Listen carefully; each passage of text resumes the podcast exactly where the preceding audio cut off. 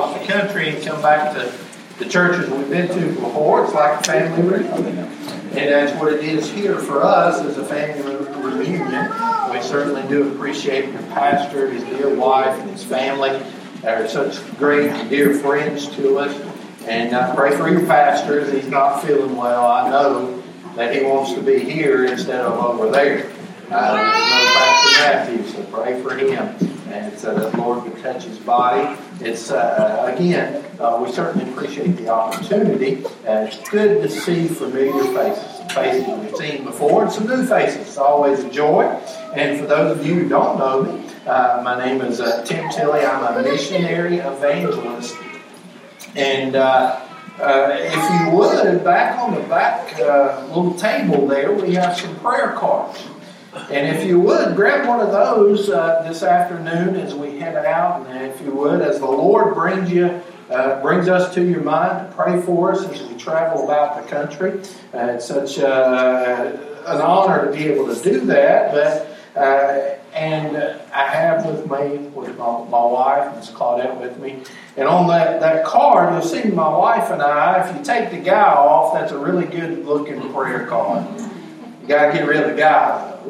But uh, we travel around this country seeking to honor and glorify the Lord. You'll see our, our purpose there at the bottom of the card is, is it talks about evangelizing the lost, edifying the church, and encouraging the pastor.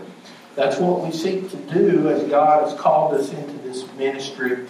And, uh, and so we're excited to be here this morning. Acts chapter 16, if you will. Acts chapter number 16.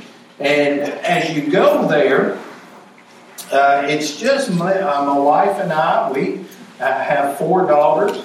Uh, three of them are married. Uh, the youngest one is still with us, but she she thinks she wants to be married, but Dad's not there yet. And so uh, she will be heading up to New Hampshire to serve on a, an internship at a addiction faith-based ministry up in New Hampshire at the end of February.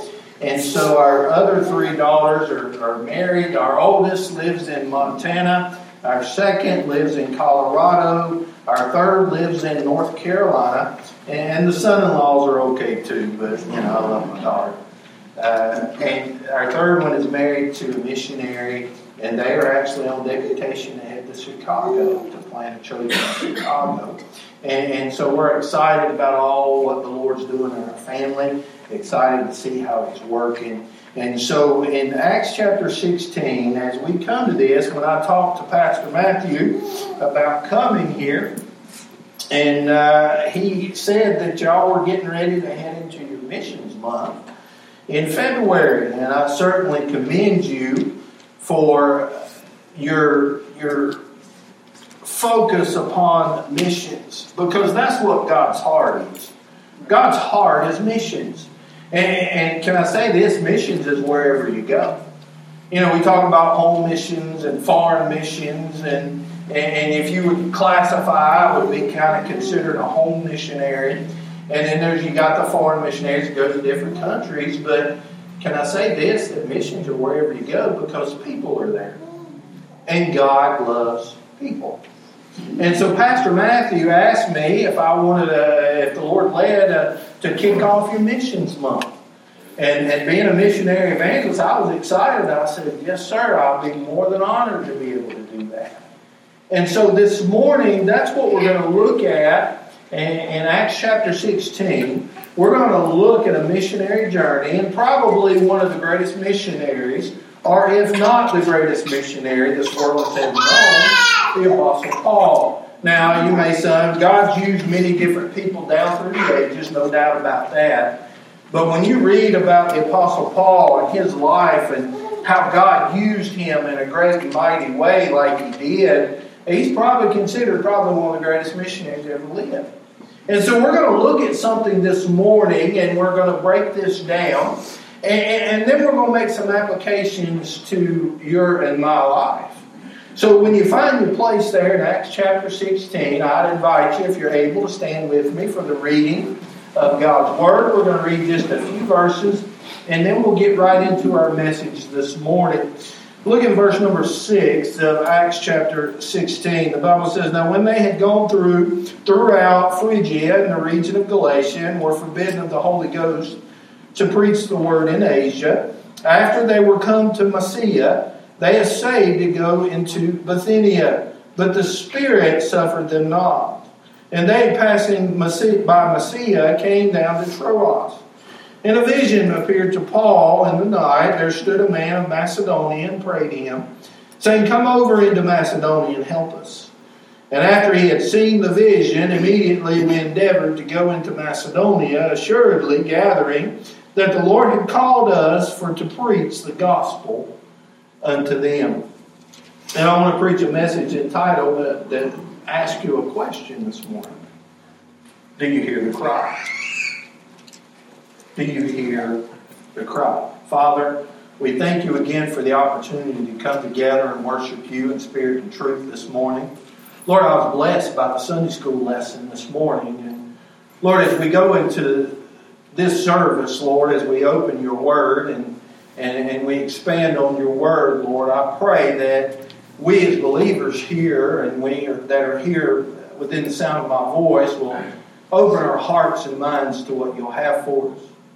Lord, we thank you for this portion of Scripture, and Lord, I pray that uh, you would lead, guide, and direct in all things. Lord, I thank you for bringing this to my mind, and Lord, I can't preach your precious word upon my own strength. So, Lord, I would ask that you would fill me with your Holy Spirit to guide my mind, guide my mouth, to guide my words, to say what's only honoring and pleasing unto you. Lord, we pray that you would do a work in hearts this morning. Thank you for your blessings and allow us to come together in Christ's name. Amen. Thank you. You may be seated. Thank you for standing for the reading of God's Word.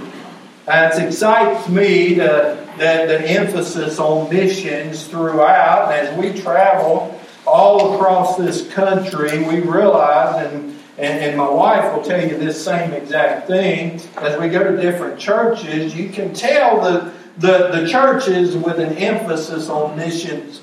And, and, and missions, as I said, is God's heart because God loves people. And you cannot tell the wrong person that God loves them. You can, anybody needs to hear that God loves them. And that's where I say missions are where people are. Now, you and I that are saved this morning are called. We're called to give the glorious gospel to others. Now, you may not be called as I am called to travel the whole country or travel wherever the Lord leads. Or you may not be called to go to a different country or even a different state, but you are called to give the glorious gospel to those around you. You are called, in essence, when you're saved, you're called to be a missionary. Because what does missionaries do? They give the gospel. They want people to come to know the Lord Jesus Christ. And if the Lord wills this evening or this afternoon, we're going to look and we're going to see how to pray for missionaries. And Paul gives us another example this afternoon, Lord willing, as he leads on how to pray for missionaries. But I want to bring your attention here to Acts chapter 16. As we look at this, again, we see one of the great, or if not the greatest missionary, the Apostle Paul. And, and, Paul here had some motivations in this task of getting the gospel out. He had some motivations in this task of world evangelism. And, and you and I have different motivations in our lives to do different things. But I want to bring this attention. You don't have to turn there, but I find in 2 Corinthians chapter 5, you'll find two motivations for the Apostle Paul to get the gospel for the world evangelism. In 2 Corinthians chapter 5, verse 11, Paul here was motivated by the terror of the Lord. And the Bible says in verse 11, knowing therefore the terror of the Lord, we persuade men.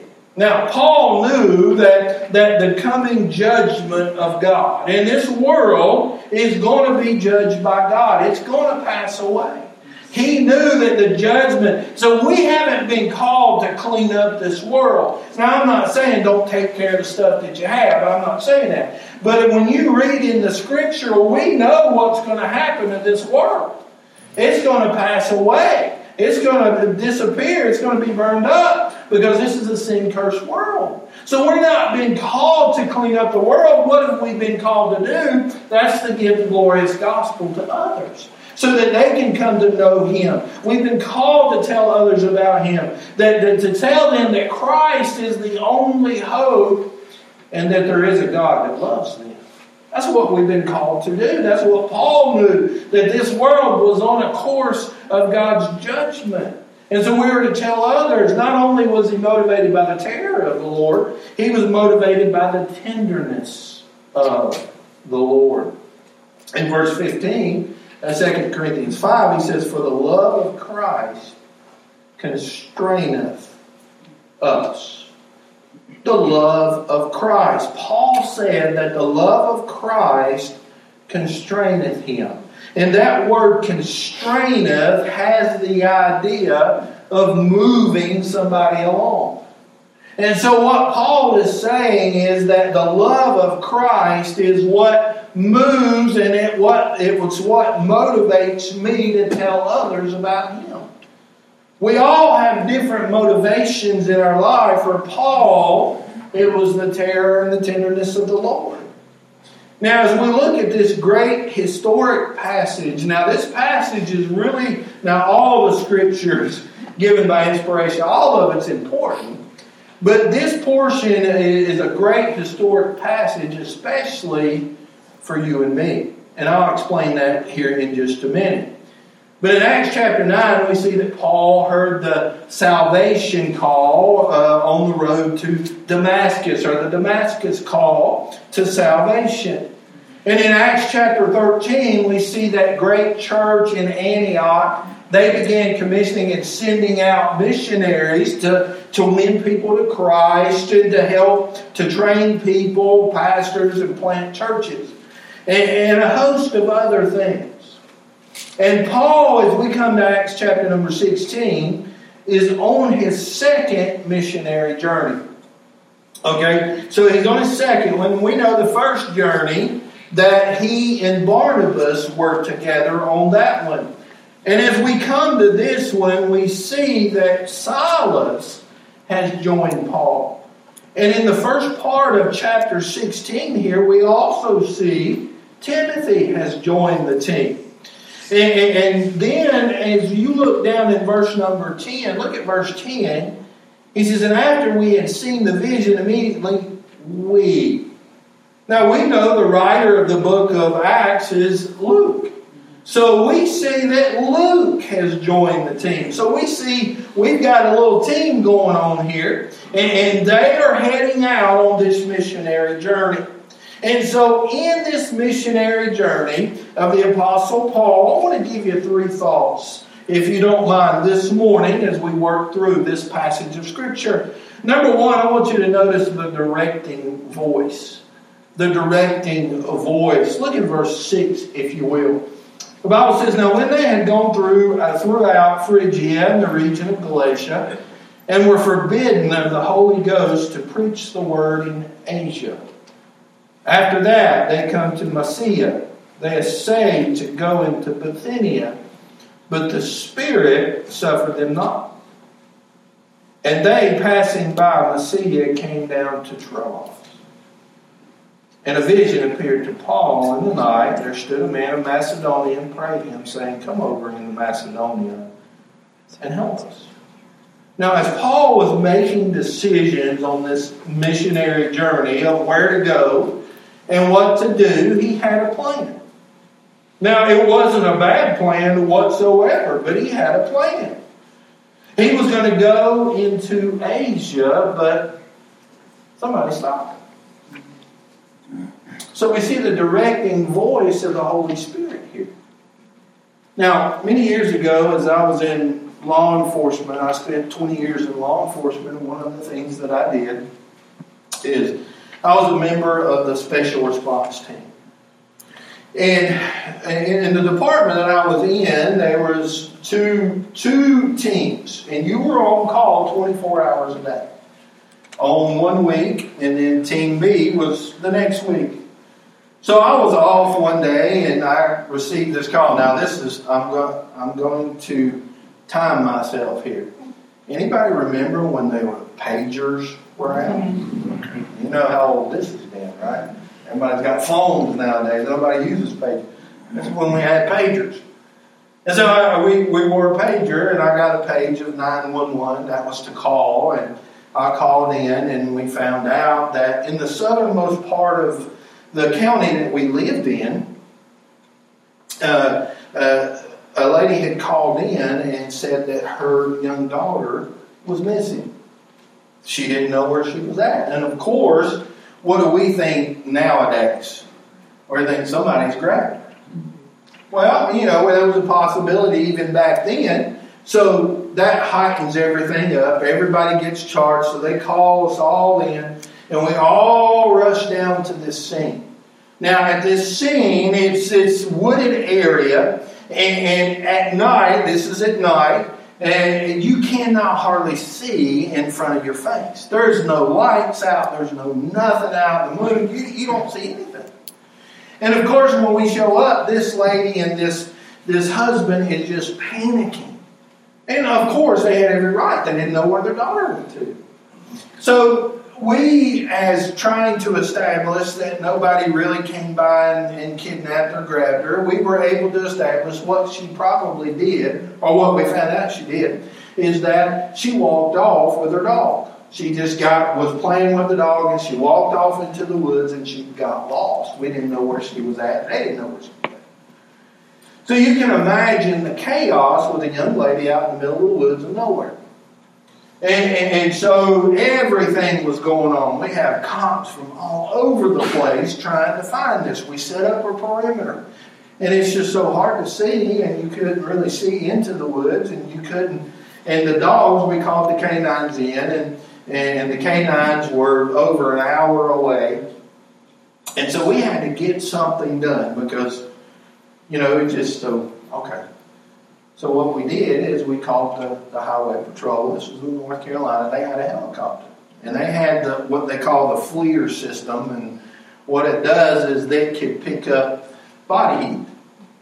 And so from way up there in the air, they could shine this thing down and they could look down and they could see body heat coming off. And so we called them in and like, we need some help. And we need it like now. We've got to find this young lady. And so we're waiting on them to arrive, and I was technically in charge of the scene. And as they come in and they landed, one of the guys came over and they said, Well, the, the pilot wants to speak to the man in charge. I said, Okay, I'll, I'll go talk to him. So I go over there, and uh, he's, a, he's a rather large, tall man, and I'm like, How do you get in that helicopter being so tall as you are? And he has this deep voice. Never will forget. And he didn't really say a whole lot. There wasn't a whole lot of conversation. He says, Now I'm going to give you this. And he says, You listen to nobody's voice except mine. And I said, Who do you think you are? I'm in charge of this thing. And you come in here and telling me what to do. He said, You listen to my voice. Only listen to mine. I said, Okay. All right, we'll, we'll go with it. And so he goes back to the helicopter he gets up in the helicopter and he talks to me on the radio a little bit. To, so we're in the same thing, and they do everything on the clock. So, you know, if they want you to look north, they'll say, look 12 o'clock, or 1 o'clock, or 3 o'clock, or whatever. So we're all on the same thing. So we get up and we get things established down there, and you can just imagine all the radio traffic, all the chaos that's going on there. And this man comes in and says, Listen to my voice and my voice only. And when he gets up in the air, he comes back down he says, You got me? You, listen and you hear my voice? Like, Yeah, I got you 10 4, whatever. He said, If you'll just listen to me, I'll lead you home. Didn't hit me right then what he said, but it did afterwards. So as he was up in the air, we had a team out, and he was guiding us along the way. He was shining something down, and he was guiding us. And we're in the woods, and, and uh, we're searching around, and we're trying to find, we're calling, and all of a sudden he says, Do you see it? I'm like, No, don't see her, don't hear. He says, If you'll go 12 o'clock, 30 steps, you'll see. And so I followed the directions. I followed only his voice.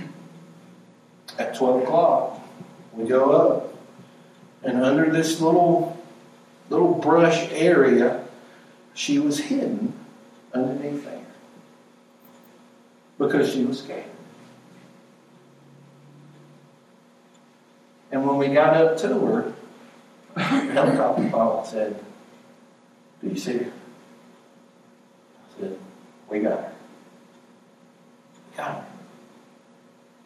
And then he comes back over this. This is over the radio. He said, I told you if you listen to my voice, I'd get you home. Never seen or heard from that pilot again.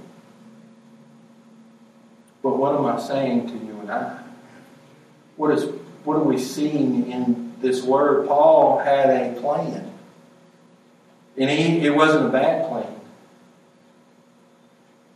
But you and I, as well as Paul, need to follow the voice of the Holy Spirit. And that's what Paul did. He followed the voice of the Holy Spirit of God in all things. And so Paul had this plan. And he wanted to go in this certain area. And ultimately, we, you and I, get different things from all over, from different people, and different suggestions in our lives. But the only person you and I really need to listen to is the voice, the directing voice of the Holy Spirit of God. And so that's what Paul was doing here. You realize that the steps of a righteous man are ordered by the Lord, but the steps or the stops of a righteous man are also ordered by the Lord. So Paul here, you know, you think about this, this team was listening to the voice of the Holy Spirit in their hearts as they were led on this missionary journey. And you and I will be ought to be thankful that they had that sensitive ear to the Holy Spirit and they were following what they told him to do. Now, as you think about you and I being called and you and I giving the gospel because we are, we are given that Great Commission. Now, you don't have to turn there, but in Matthew 28, we see the Great Commission, and, and you hear this verse. You normally hear verses 19 and 20, right? He says, Go ye therefore and teach all nations, baptizing them in the name of the Father, and the Son, and the Holy Ghost teaching them to observe all things whatsoever I commanded you, and lo, I am with you always, even unto the end of the world. Amen. We hear that commission, but sometimes you don't hear verse 18 with it. What does verse 18 say? Jesus and Jesus came and spake unto them, All power is given unto me in heaven and in earth. And then he says, Go. You see what the end of the verse reads? I am with you all way. So what, what does Jesus tell us in this Great Commission is you can't go in your own power. You can't go in your own strength. Because you'll only get what man's strengths produce. But you see what Jesus said? He says, All power is given unto me in heaven and in earth. Because all power has been given into me, I want you to go tell others about Christ and realize that I am with you. Don't you think that's how Paul realized what was going on here? He was listening to that voice. I tell you, if you ever want to read a book and to know what the Great Commission looks like, in, being lived out, read this book of Acts. And you'll see the Great Commission being lived out. They carried out this Great Commission. And you and I must depend upon the Holy Spirit of God to help us, direct us, to guide us to help others. We must rely on the directing voice of the Holy Spirit. We must have a sensitive ear to the Holy Spirit. And can I tell you this? The Holy Spirit will never, never, never lead us into something that is contrary to the Scriptures. The will of God will never, ever go against the Word of God. And so when you are directed by the Holy Spirit of God and you follow Him, you better believe you're where God wants you to be. And I'm thinking the Lord that God here, that the Apostle Paul and these men followed the voice of the Holy Spirit. And you and I, in our lives, we need to get up every day and pray that the Holy Spirit will lead us and help us and say this I'll go anywhere you want me to go, Lord. I'll be anything you want me to be. I'll say anything you want me to say. And I'll do anything you want me to do. So not only do we need to listen to the directing voice of the Holy Spirit, we need to heed or to live out what the Holy Spirit has told us to do.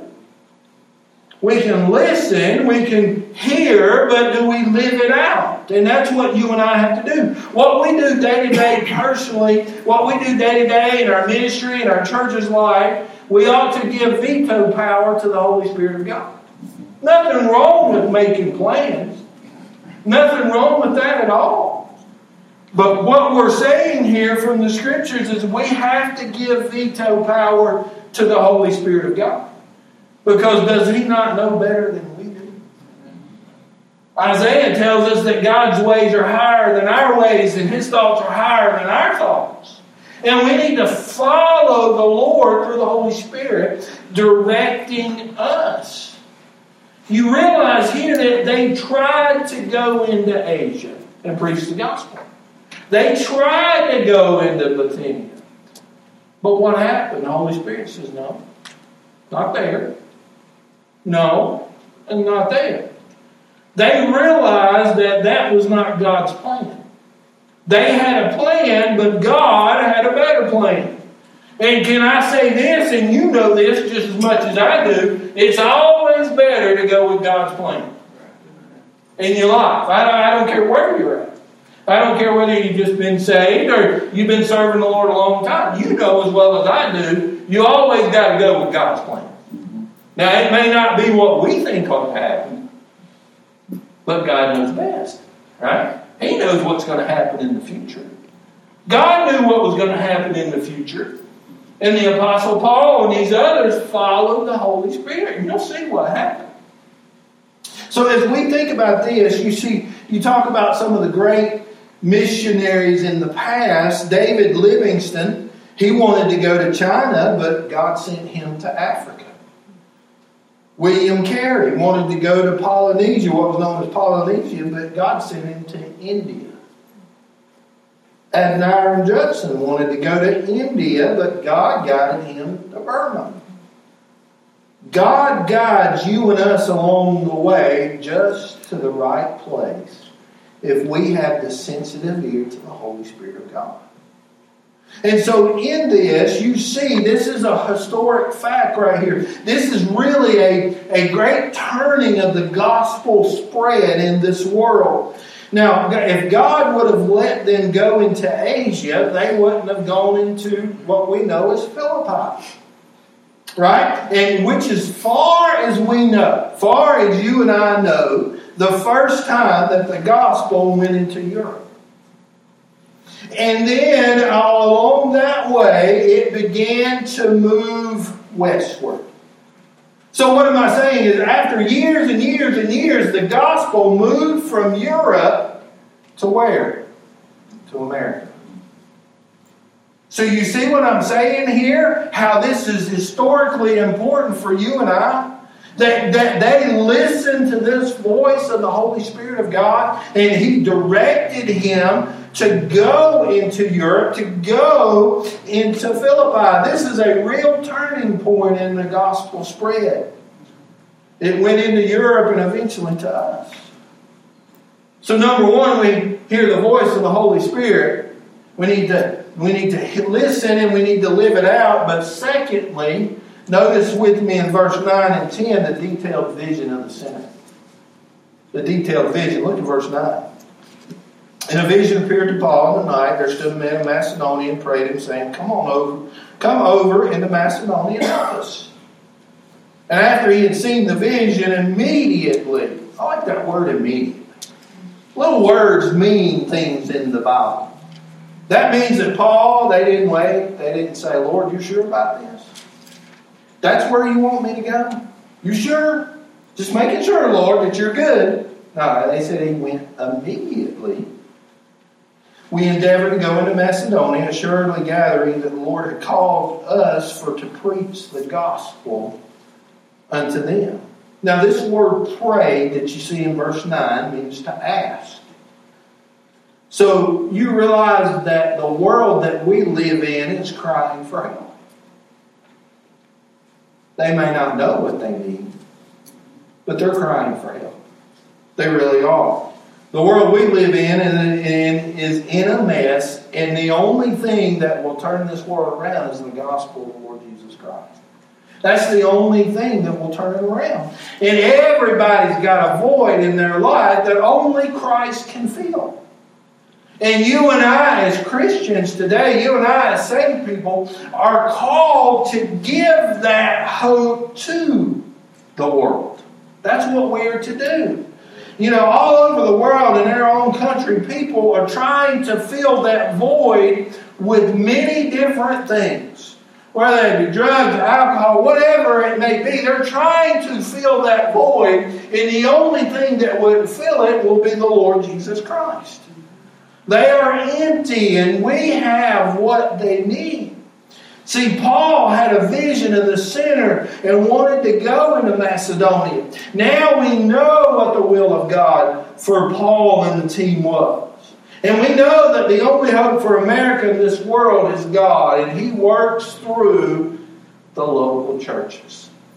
He works through the Christians. He works through the local churches. And I tell you, if we're going to see something happen in America today, the church has got to get busy. We've got to, we need to repent and renew and get busy in missions. And missions are where people are. We do missions wherever we go because people are there. There's home missionaries and foreign missionaries, but wherever people are, that's where missions are. See, Paul was redirected by God, and he had a sensitive ear to the Holy Spirit. And he got a vision or a burden of the sinner and said, All right, this is where God wants us to go. And they took off. So Paul had that Damascus road to uh, call to salvation. And we know this as the Macedonian call. So Paul heeded the Macedonian call to service and witnessing. And every single one of us need to heed those calls. If you're here this morning and you never known the Lord Jesus Christ as your Savior, that's the first and most important, important call you'll ever heed. If you don't know Him, if you've never asked Him to come into your life and save you, that's the first step. But for those of us who have accepted Him as our Savior, for those of us who, who have been saved even a little time or a long time, we need to heed this call of service and witnessing. Now, like I said, he may not call you to a different country or even a different state, but he's called you to reach your neighbor. He's called you to reach your area. And so we need to heed that. So every one of us need to heed these calls. Notice with me here that Paul heard the plea of this sinner. God is telling us that people are crying out for help in this world. Now, I understand Paul had a different vision or different burden than you and I do. Now, how many of you, now help me feel better about myself, okay? Than what they were intended. Now, I, I it this way. You know, every time you get a tag, like a license tag on the back of your car, how many of you have a screwdriver readily available? Not really. Well, there's one. There's one different one in here. But how many will, eh, will use whatever is available to screw the screw in? How many will pull out a dime? Because I got a dime, so I'm going to use it and screw those screws in on that tag so it don't fall off. Hey, we use whatever's available, right? I mean, when my kids were at home, now we have we have four girls, right? Thus no hair. I love my girls. I do. When they were at home, they would help me in different projects and different jobs and all those things, and, and I used what was available. I would send them to the back building say, hey, can you go get me a screwdriver or, or whatever tool I needed? I would send them. But as they got married and they left and they moved on, I was too lazy to walk back to the back of the, the yard to get my tools, right? So I'm using what's available. How many has anybody ever used a shoe to drive in a nail somewhere? Have you ever that? You use what's available to you. And that's just the way it is. You know, God's the very same way. He'll use whatever is available to him. And if you make yourself available to him, he'll use you. I promise you. He'll use you. Because there's not many that are making themselves available anymore. They're just happy and they're just satisfied with coming to church. And so, if you will just simply make yourself available, God will use you. He'll use you. That's how this work of missions goes about. It's all by faith. And God uses people like you and me to send out missionaries, to, su- to supply missionaries with what they need. And it's all done by faith. And you and I, as we are called, we simply make ourselves available and we listen to the voice of the Holy Spirit, and God will use you in a great and mighty way. And that's, that's the prayer in my life because if you're a Christian here this morning, if you're saved this morning, you should want God to use you. God, I'm not much, but use me however you can. You see what that, that's what's going on here. See, you, we must be willing and available to be used by God. And boy, He'll use you if you make yourself available to Him. One of the greatest tragedies that I come across for Christian is, is the devil has convinced us of a few things. The devil's convinced us that you and I don't have the ability to give the gospel. We don't have the training to give the gospel. Or we don't have the responsibility to give the gospel. The devil's convinced Christians of that. You don't need any degree to give the gospel. You don't have to go to college to give the gospel. Some of the greatest people I ever know, some of the greatest people that I encounter uh, in our travels on our daily day basis has never been to college. But they're one of the greatest soul winners you ever want to meet. See, we have to be willing to be used. We've got to get this burden for sinners. We, have got to see them lost and dying. We, we must have this vision. We've got to get that burden. You say, Well, I, I, God, I don't have a burden for souls. Well, ask God to give it to you because He will. You know why? Because that's His heart. People, that's His heart. Now, I realize as, as we go along, there's some people that are just hard to love. My wife will tell you that I'm one of them. I'm just kidding. But there's people out there that you and I would say, well, they're just hard to love. But my wife tells me this and reminds me as we travel these roads or these miles going down the road just love them like Jesus. And I promise you, if you love them like Jesus did, you'll be concerned about their souls. Jesus loved them and had compassion upon people. And we need to get that same burden, that same vision of the sinner. Can I ask you this? And what I'm saying is, you know, you think about we sit in our comfortable churches, we sing our songs, we have our fellowships, and we listen to our sermons. And all those are good things. They, they really are. I love coming to church. I love to sing the old songs of Zion. I love to fellowship one with another. I love to listen to sermons. That's what I need. But you think about this when we leave and out of this place, we turn a deaf ear to the cry of the world. We leave this place unconcerned with those that are dying and going to hell. Paul says, or God says, we need to get that, that vision. Paul heard that plea, and Paul knew what his purpose was to give the gospel. To give the gospel. You see in verse number 10, he says, For the Lord, that the Lord had called us for to preach the gospel unto them. Now, we're not all called to be preachers and in full time ministry. We're not all that. We're not all called to do that.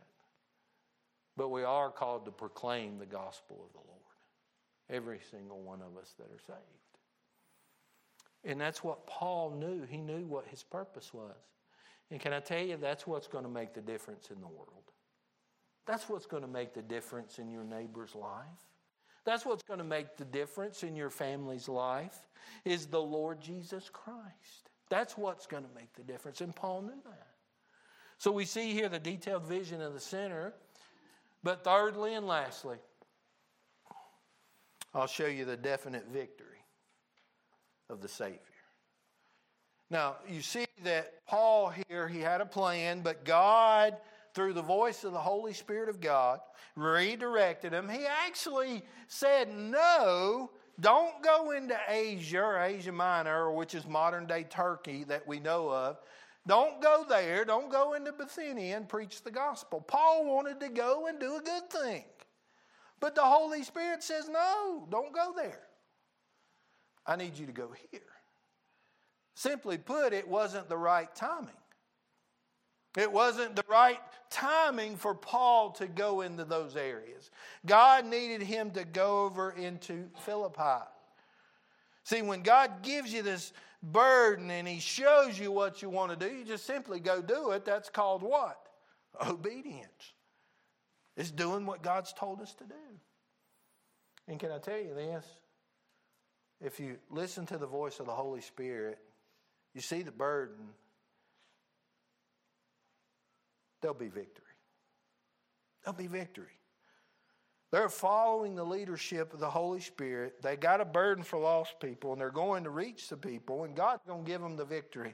Now, these, as far as we know, okay, these, as far as we know, were the first people to get saved in Europe. It happened right here in Acts 16. Now, can I tell you, how many of you would agree that God's got a sense of humor? I think some, I, I think He does. I really do. And I think you see it right here. Now, you realize what Paul was before he got saved, right? He was a Pharisee. I mean, he was a Pharisee of the Pharisees. He knew the law, he knew the scriptures. And you know, when he was capturing Christians and throwing them in jail and all of those things that he was doing, he thought he was doing what was right. He thought he was serving the Lord. But we know he was wrong, and he come to find out, and he got saved in Acts. But he was a Pharisee of the Pharisees. And I've read books that say there was three things as the Pharisees got up and prayed. There was three things that they think God they wasn't, right? First of all, they got up and they think God they wasn't uh, they were not a woman. Now, you got to understand the culture of the day. They didn't think highly of women back then. That was just the culture of the day. I'm not saying that's right, but the Pharisees would get up and say, I thank God I'm not a woman. The second thing was is is they got up and they thanked God they wasn't a slave. They just were, they just thought slaves were just nothing. They just thought slaves were just uh, nothing at all. And thirdly, they got up and they thanked God they wasn't Gentile. They just thought Gentiles were old filthy dogs. They didn't care anything about them. They didn't want. So they thank God that they were not these three things. But can I tell you that God has a sense of humor? I wonder if God brought back the prayers of Paul as he went in to Philippi. Because you see, the first people that were saved in Philippi in Acts 16 was a woman, a slave girl, and an old Gentile jailer. Those were the first people saved. You see that? I, am not going to take time to read it all, but you see that from Acts chapter uh, 16, verse 11 and following. We know Lydia, she was a lady with an open heart. And I like what the scripture says here in verse 14, she says, uh, And a certain uh, woman named Lydia, seller of purple, the city of Th- Thyatira, which worshiped God, heard us, whose heart the Lord opened, that she attended unto the things which were spoken of Paul. What did Paul speak about? The gospel. That was Paul's heart.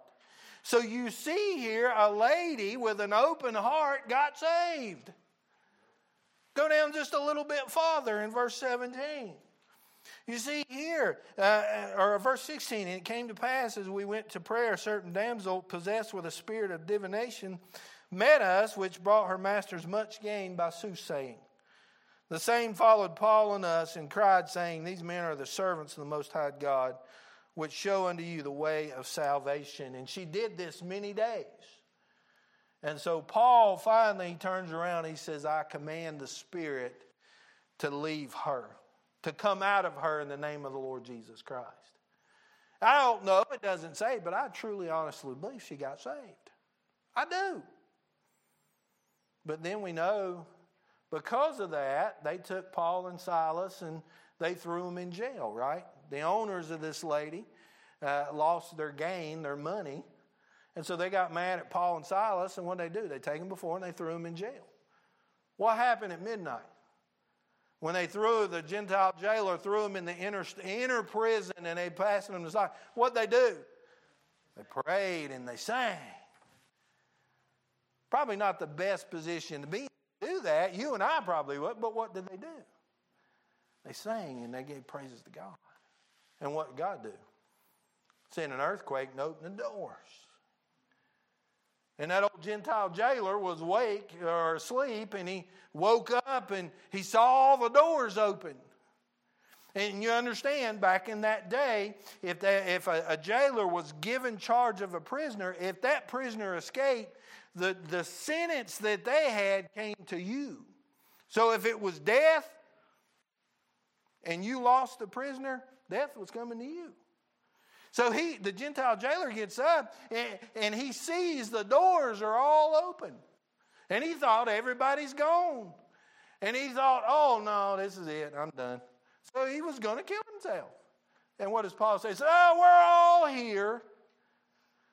And we know that familiar verse where he says, Sirs, what must I do to be saved? And what did Paul do?